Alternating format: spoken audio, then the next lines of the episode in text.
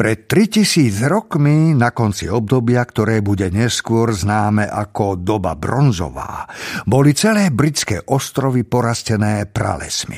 V pralesoch žili dobré tvory, zvieratá, čarodené tvory a ľudia, ktorí si hľadeli svojho. Ale v tých časoch tam žili aj zlé tvory, poda ktoré naozaj veľmi zlé. Dva z tých zlých tvorov leteli nad lesom aj teraz.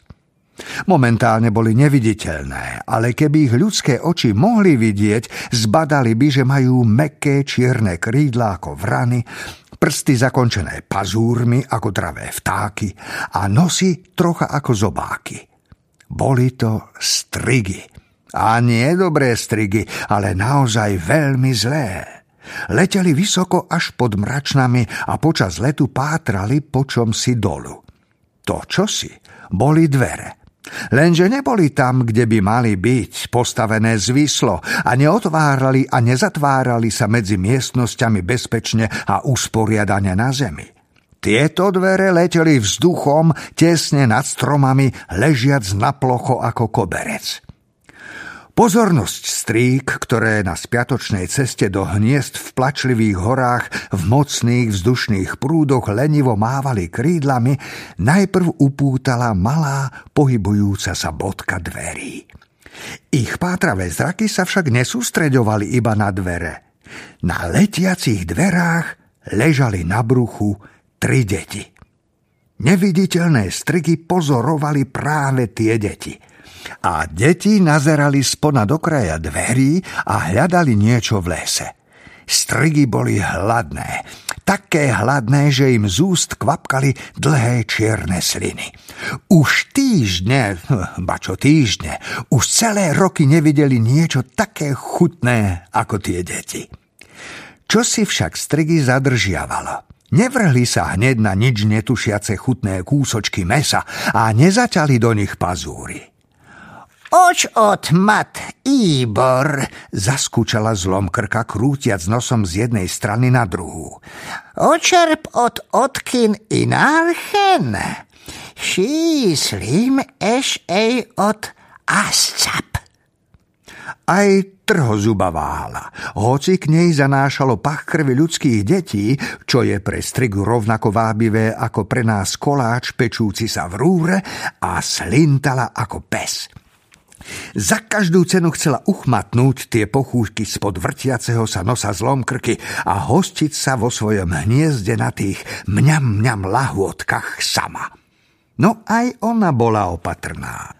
Pred návratom strik do pralesov sa vzduch priam hmíril poletujúcimi tvormi, vtákmi, škriatkami, baziliškami, drakmi, pikulíkmi, všetkými možnými krásnymi čarodejnými tvormi.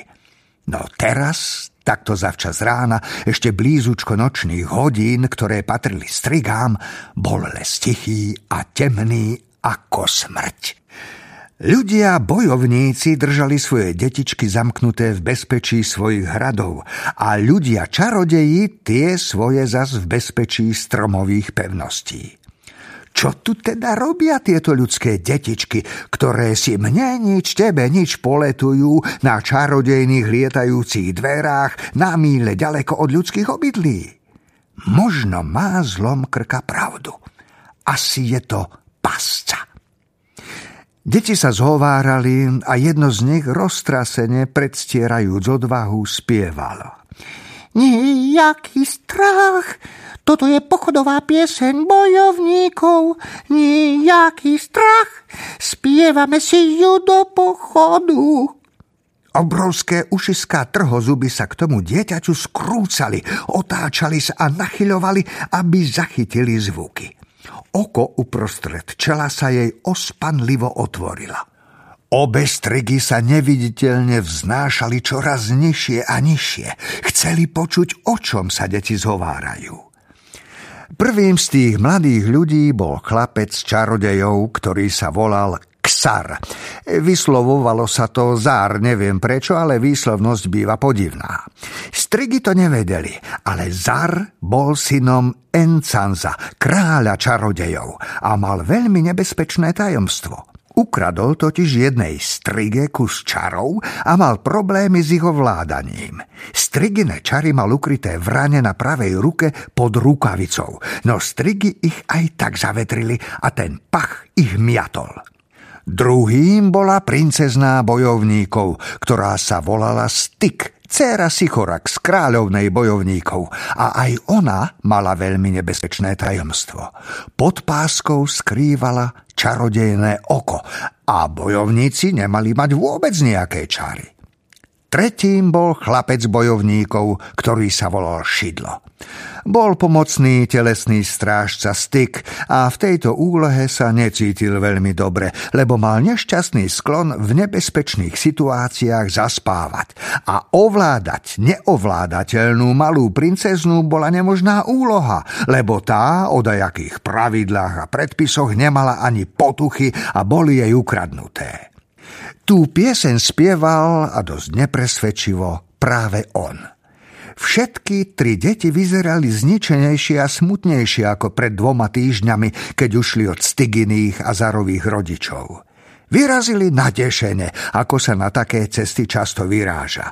Zdalo sa, že útek bude veselým dobrodružstvom.